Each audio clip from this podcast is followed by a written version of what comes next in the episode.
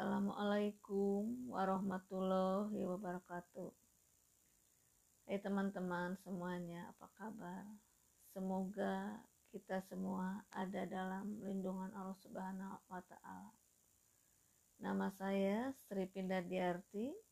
Di sini saya akan menjelaskan tentang tanaman. Subtemanya tanaman sayuran.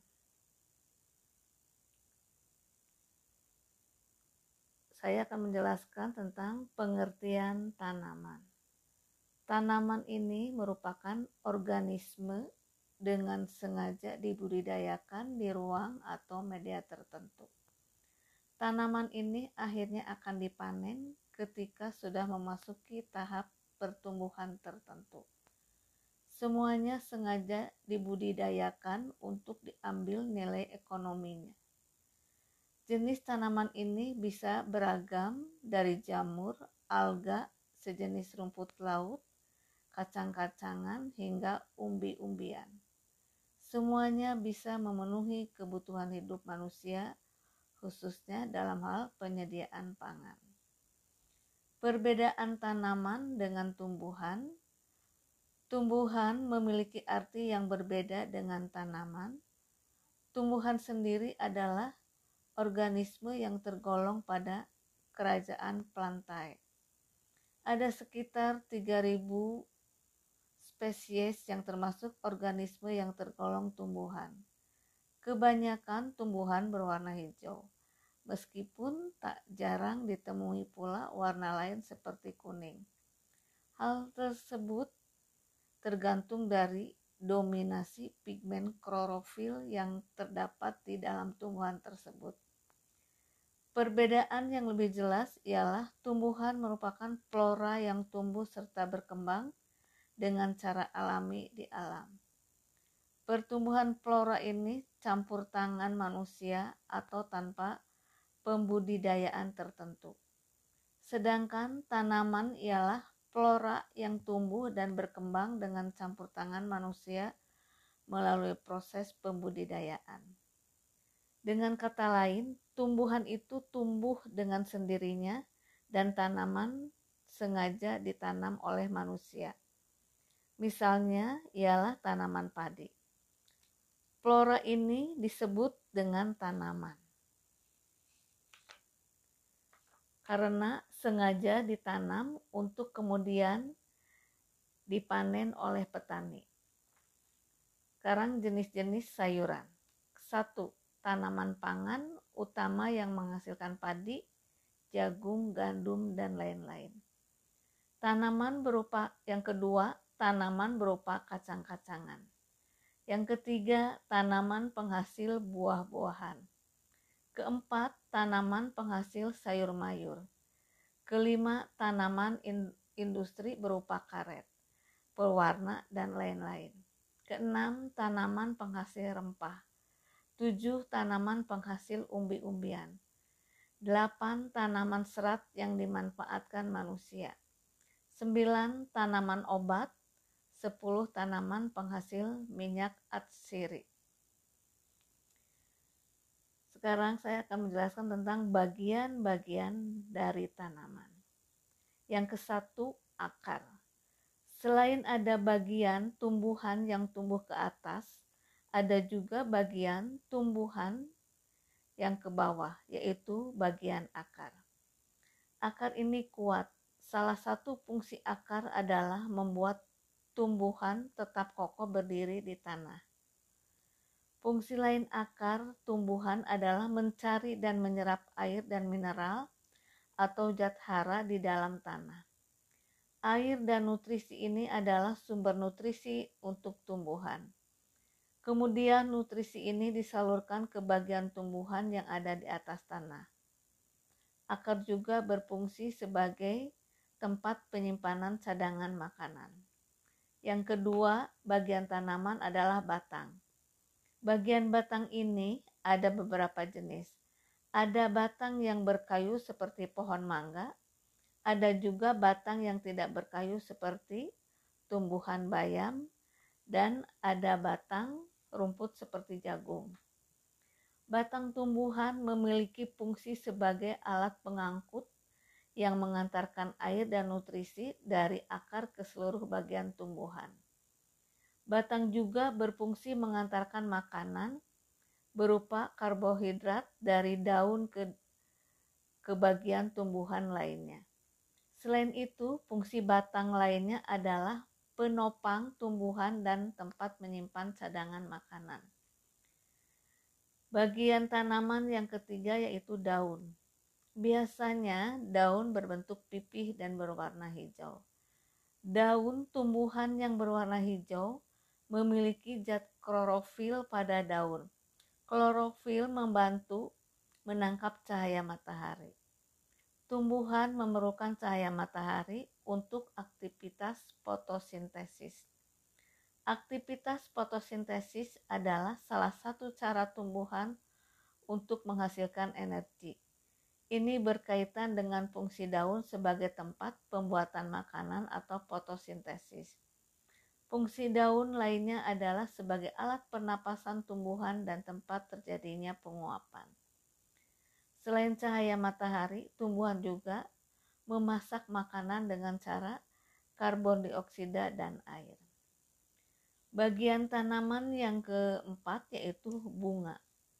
Fungsi bunga bagi tumbuhan adalah sebagai perhiasan tumbuhan dan tempat berlangsungnya perkembangbiakan tumbuhan. Di bunga ada putik dan benang sari. Bunga-bunga terlihat cantik untuk menarik perhatian serangga dan hewan lainnya. Serangga dan hewan yang tertarik pada bunga ini membantu proses penyerbukan pada tumbuhan. Caranya dengan membantu menaruh serbuk sari di bagian putih pada bunga. Bagian tanaman yang kelima adalah buah. Buah berfungsi untuk melindungi biji tumbuhan. Buah melindungi biji dari lingkungan sekitarnya saat sedang berkembang. Buah pada tumbuhan juga menarik hewan untuk memakannya, sehingga bisa membantu penyebaran biji. Bagian tanaman yang keenam yaitu secara umum tumbuhan tumbuh di atas tanah, ada juga ditanam di atas air atau bahkan udara. Bakal biji terdapat pada bunga, terdapat juga bagian buah tumbuhan. Biji kemudian tumbuh menjadi tumbuhan kecil. Kita mengenalnya dengan sebutan kecambah. Sekarang akan menjelaskan tentang fungsi tanaman. Satu, tumbuhan memberikan pembersih udara. Tumbuhan mampu membantu menyerap gas karbon dioksida serta berbagai polusi di udara. Selain itu, tumbuhan merupakan produsen dari oksigen sehingga mampu memberikan manfaat oksigen ke udara menjadi lebih bersih. Apalagi saat ini polusi di udara sudah sangat mengkhawatirkan sebagai polusi dari berbagai pabrik, kendaraan bermotor, asap rokok, gas jahat seperti nitrogen, amonia, karbon dioksida, ozon, sulfur, sulfur dioksida, dan lainnya. Pohon yang memiliki banyak dahan dan ranting juga menyaring debu dan kotoran yang ada di udara. Fungsi tanaman yang kedua yaitu tumbuhan menyejukkan udara. Salah satu manfaat dari adanya tumbuhan adalah bisa menyejukkan udara. Menurut penelitian menunjukkan bahwa daerah yang memiliki cuaca sangat panas jika ditanami tumbuhan akan menjadi sejuk secara bertahap. Hal ini membuat daerah menjadi lebih sejuk. Hal ini masih berkaitan dengan oksigen yang dihasilkan oleh tumbuhan sendiri sebagai hasil dari fotosintesis. Udara yang terkontaminasi oleh polusi akan digantikan dengan udara ketika menyentuh daun. Yang Fungsi tanaman yang ketiga menjadi sumber bahan pangan. Salah satu manfaat utama tumbuhan adalah sebagai sum, sumber bahan pangan bagi manusia dan hewan. tumbuhan merupakan sumber manfaat karbohidrat, makanan, protein, vitamin, serat, lemak, serta senyawa lainnya yang sangat berguna bagi kehidupan manusia dan hewan. Berbagai zat yang ada di dalam tumbuhan mampu memberikan energi dan berbagai asupan gizi serta nutrisi untuk membuat tubuh manusia tetap sehat dan segar. Namun perlu diperhatikan lagi bahwa tidak semua tumbuhan itu mengandung nutrisi yang baik karena ada beberapa jenis tumbuhan yang bahkan beracun dan sangat berbahaya jika dikonsumsi oleh manusia. Tumbuhan memiliki beberapa bagian yang dapat digunakan sebagai bahan pangan. Di antaranya adalah daun, batang dan akar, buah dan bunganya. Tumbuhan kelapa merupakan salah satu tumbuhan yang bisa dimanfaat dimanfaatkan semua bagian tubuhnya dan buahnya sangat bermanfaat bagi manusia. Keempat, fungsi tanaman sebagai bahan material bangunan. Tumbuhan bisa digunakan sebagai bahan bangunan yang diambil dari kayu. Ada beberapa jenis kayu yang saat ini sangat kuat dan bisa digunakan untuk membuat bangunan di antaranya adalah manfaat kayu jati, kayu mahoni, sengon, albasia, dan lainnya. Selain sebagai bahan bangunan, kayu juga bisa digunakan sebagai bahan perabotan seperti meja, kursi, lemari, dan lainnya. Fungsi tanaman yang kelima yaitu sebagai penambah nilai estetika. Manfaat tumbuhan bagi lingkungan bisa digunakan adalah dengan menambah nilai estetika jika digunakan sebagai tanaman hias. Saat ini sudah banyak jenis tumbuhan yang memiliki bunga indah dengan warna yang menawan sehingga membuat orang yang memandangnya menjadi lebih betah. Yang keenam, fungsi tumbuhan, fungsi tanaman sebagai bahan pakaian. Tahukah Anda bahwa pakaian yang selama ini kita pakai adalah hasil dari tumbuhan? Tumbuhan memang bisa menghasilkan bahan baku kain, benang, setidaknya terdapat beberapa jenis tumbuhan yang bisa dimanfaatkan untuk menjadikan sebagai kain di antaranya adalah kapas. Menghasilkan serat kapas yang lebih dikenal dengan katun. Kain katun ini sangat banyak digunakan oleh orang.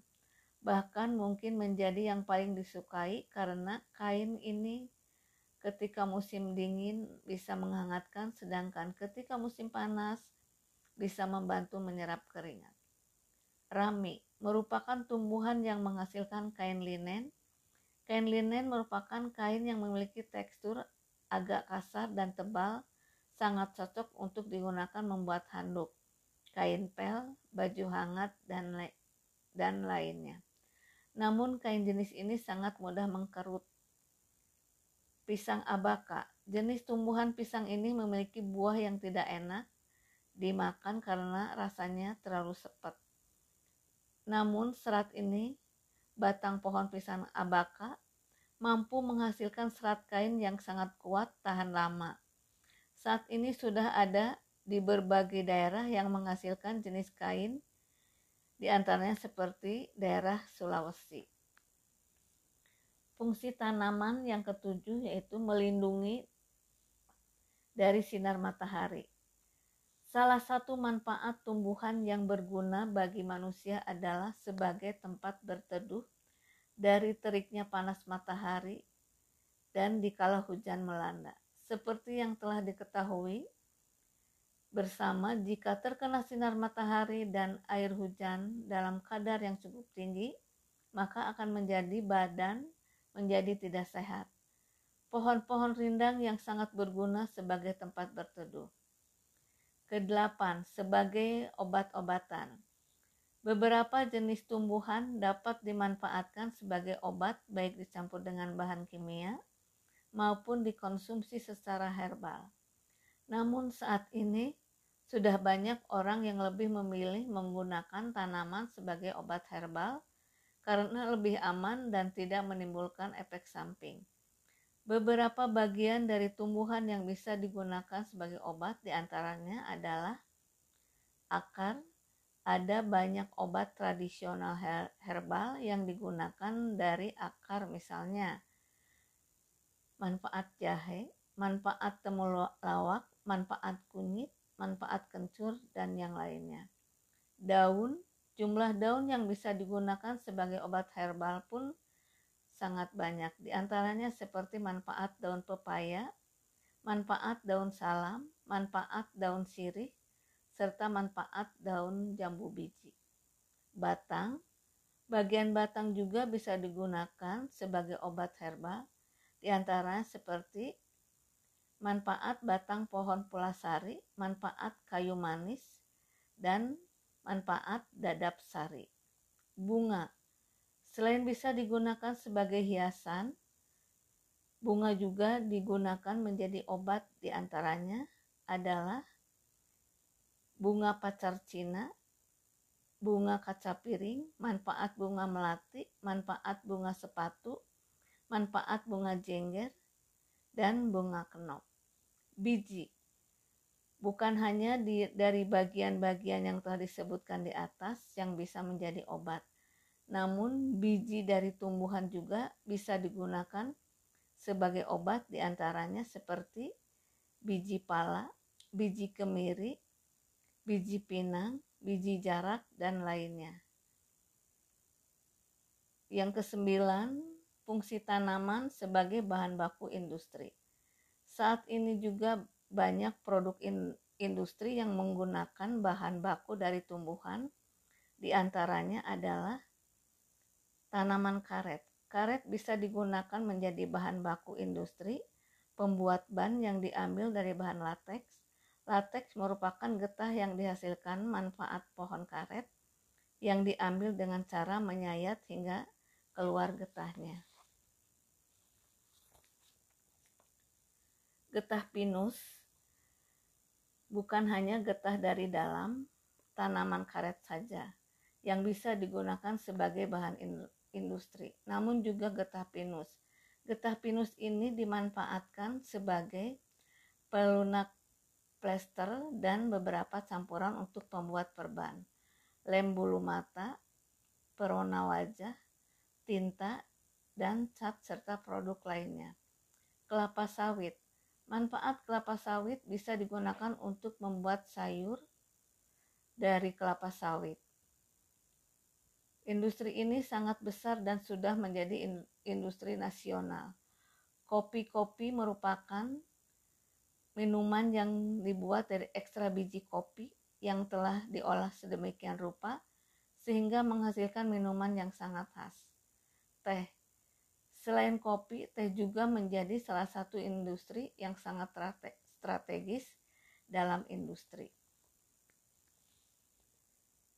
Sekarang tentang tanaman sayuran, macam-macam tanaman sayuran. Sayuran umbi jenis ini biasanya ditanam dikonsumsi di bagian umbinya. Sudah bisa ditebak apa saja contoh dari sayuran jenis umbi ini. Apalagi jika bukan wortel, lobak, kentang, bawang, dan masih banyak lagi. Seperti wortel, warnanya oranye, mudah dikenali oleh anak-anak. Wortel sayuran yang sangat banyak manfaat Manfaatnya bagi kita semua, wortel mengandung vitamin A yang dapat menyehatkan mata. Sayuran batang, sayuran batang berbeda dengan sayuran lainnya yang termasuk ke, ada, ke dalam sayuran batang adalah toge. Toge biasanya digunakan dimasak pelengkap kita semua tahu makanan yang namanya bakso. Selain memakai yang namanya sayuran toge, e, bakso, ada pecel, urap, lotek, masih banyak yang lainnya. Toge dengan ciri khas yang berwarna putih. Yang ketiga, sayuran daun dan tangkai. Jenis tanaman sayuran daun dan tangkai ini merupakan golongan sayuran yang dapat dimakan bagian atau tangkainya. Sebagai contoh, kangkung, bayam, selada, sawi, seledri, sosin. Biasanya jenis sayuran ini berwarna hijau karena mengandung klorofil untuk proses fotosintesis. Tanaman sayuran, daun, dan tangkai ini mudah sekali untuk menanamnya. Yang keempat, sayuran bunga. Yang termasuk ke dalam golongan bunga, pasti kita semua sudah mengenalnya, yaitu brokoli yang warnanya hijau tua dan kembang kol yang berwarna putih. Pada umumnya, bunga merupakan perkembangbiakan secara generatif, namun merupakan bagian yang dapat dikonsumsi dari jenis tanaman ini. Yang kelima, sayuran buah.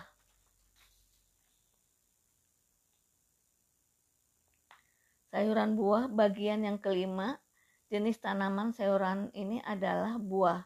Buah yang dapat dimakan banyak jenisnya. Namun apabila tanaman sayuran ini, maka jenis apa saja yang bisa dikonsumsi? Sebagai contoh ada tomat, buncis, cabai, terung, mentimun, pare, labu siam, Beberapa, contoh tersebut merupakan jenis sayuran yang tergolong ke dalam buah-buahan.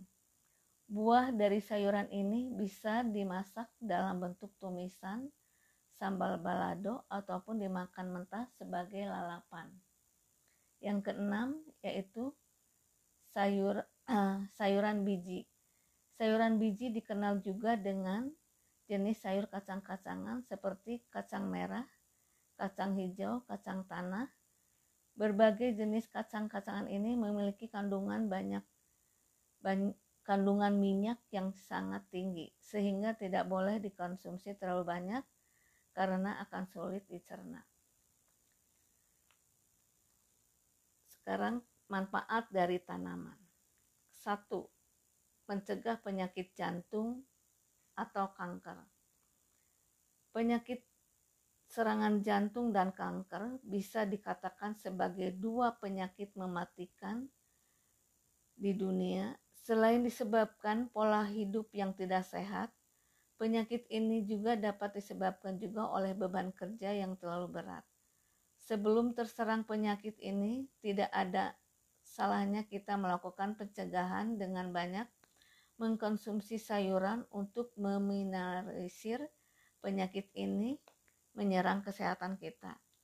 Sayuran terbaik untuk mengurangi resiko penyakit jantung dan kanker adalah lobak, labu, dan jamur, bisa juga paprika merah dan bayam yang berguna melemahkan benih kanker dalam tubuh seseorang. Manfaat tanaman yang kedua, mempertahankan berat badan seimbang. Jika ingin menyingkirkan masalah berat badan atau kamu sedang menjalani program diet, sangat dianjurkan mengkonsumsi banyak sayuran selain buah-buahan.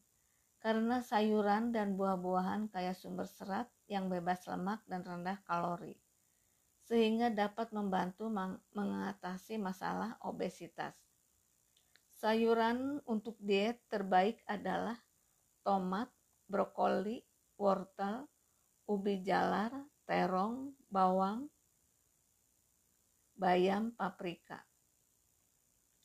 Manfaat tanaman yang ketiga, sumber energi tubuh.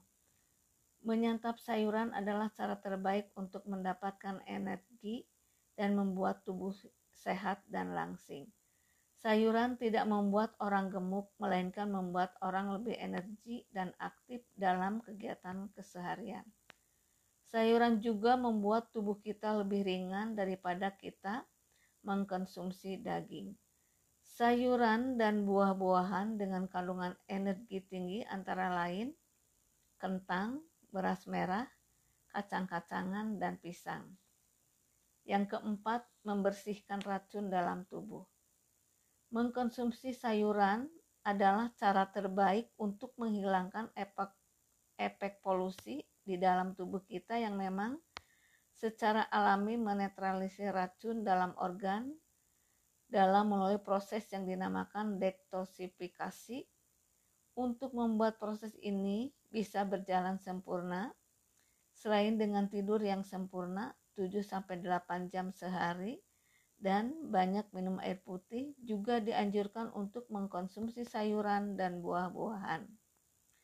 Namun sayuran juga harus dilindungi dari pencernaan pencemaran itu sendiri untuk memberikan gizi yang diperlukan oleh tubuh kita. Contohnya, mencuci sebelum dikonsumsi, menghindari zat-zat kimia berbahaya yang mungkin terkandung di, di bagian luar sayur.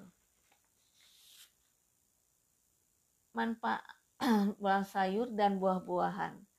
Sayuran, buah-buahan, dan jenis makanan lain terbaik untuk dekto, dektosifikasi adalah selada air, kubis, bawang putih, brokoli, jahe, rumput laut, kunyit, serai, lemon, rumput laut, dan jeruk bali. Manfaat tanaman yang kelima yaitu menjaga kesehatan mata.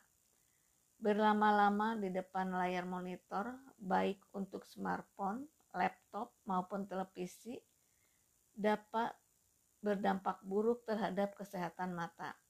Mengkonsumsi sayuran seperti wortel, alpukat, blueberry, bayam, dan brokoli memberikan nutrisi untuk mata Anda sehingga dapat mencegah timbulnya penyakit seperti katarak, rabun, dan lain sebagainya. Manfaat tanaman yang keenam yaitu membuat kulit sehat. Banyak sayuran mengandung air 85% sampai 95% yang membantu melembab, melembabkan kulit dan mengurangi keriput. Dan fitonutrien yang ditemukan di semua sayuran dapat mencegah penuaan dini dengan mencegah kerusakan sel dari stres, matahari, polusi, dan racun lingkungan lainnya. Menurut studi, sayuran berwarna merah dan oranye seperti tomat, wortel, dan brokoli mengandung beta karotin yang dapat memberikan cahaya sehat karena melindungi kulit dari kerusakan akibat matahari. Demikian pula linskopen yang ditemukan dalam sayuran berwarna merah seperti tomat juga berguna sebagai tabir surya alami. Yang ketujuh, manfaat tanaman yaitu memperkuat tulang. Anak-anak yang sedang masa pertumbuhan membutuhkan nutrisi lebih untuk kesehatan tulang. Perlu diingat bahwa beberapa jenis sayuran juga memiliki kandungan kalsium tinggi yang sama seperti susu. Sedangkan tulang orang yang sudah lanjut usia pun menjadi lemah sehingga mereka juga perlu nutrisi lebih. Sayuran kaya mengandung akan vitamin C dan kalsium yang membantu untuk mencegah masalah penglihatan termasuk katarak memperkuat tulang dan gigi. Sayuran juga membantu dalam mengurangi keropos tulang. Sayuran yang baik untuk kesehatan tulang antara lain sayuran-sayuran berwarna hijau gelap seperti sawi hijau, lobak hijau, kangkung, bayam, brokoli, kacang hijau yang memiliki kandungan kalsium dan vitamin K. Kiranya cukup sekian penjelasan dari saya mengenai tanaman. Assalamualaikum warahmatullahi wabarakatuh.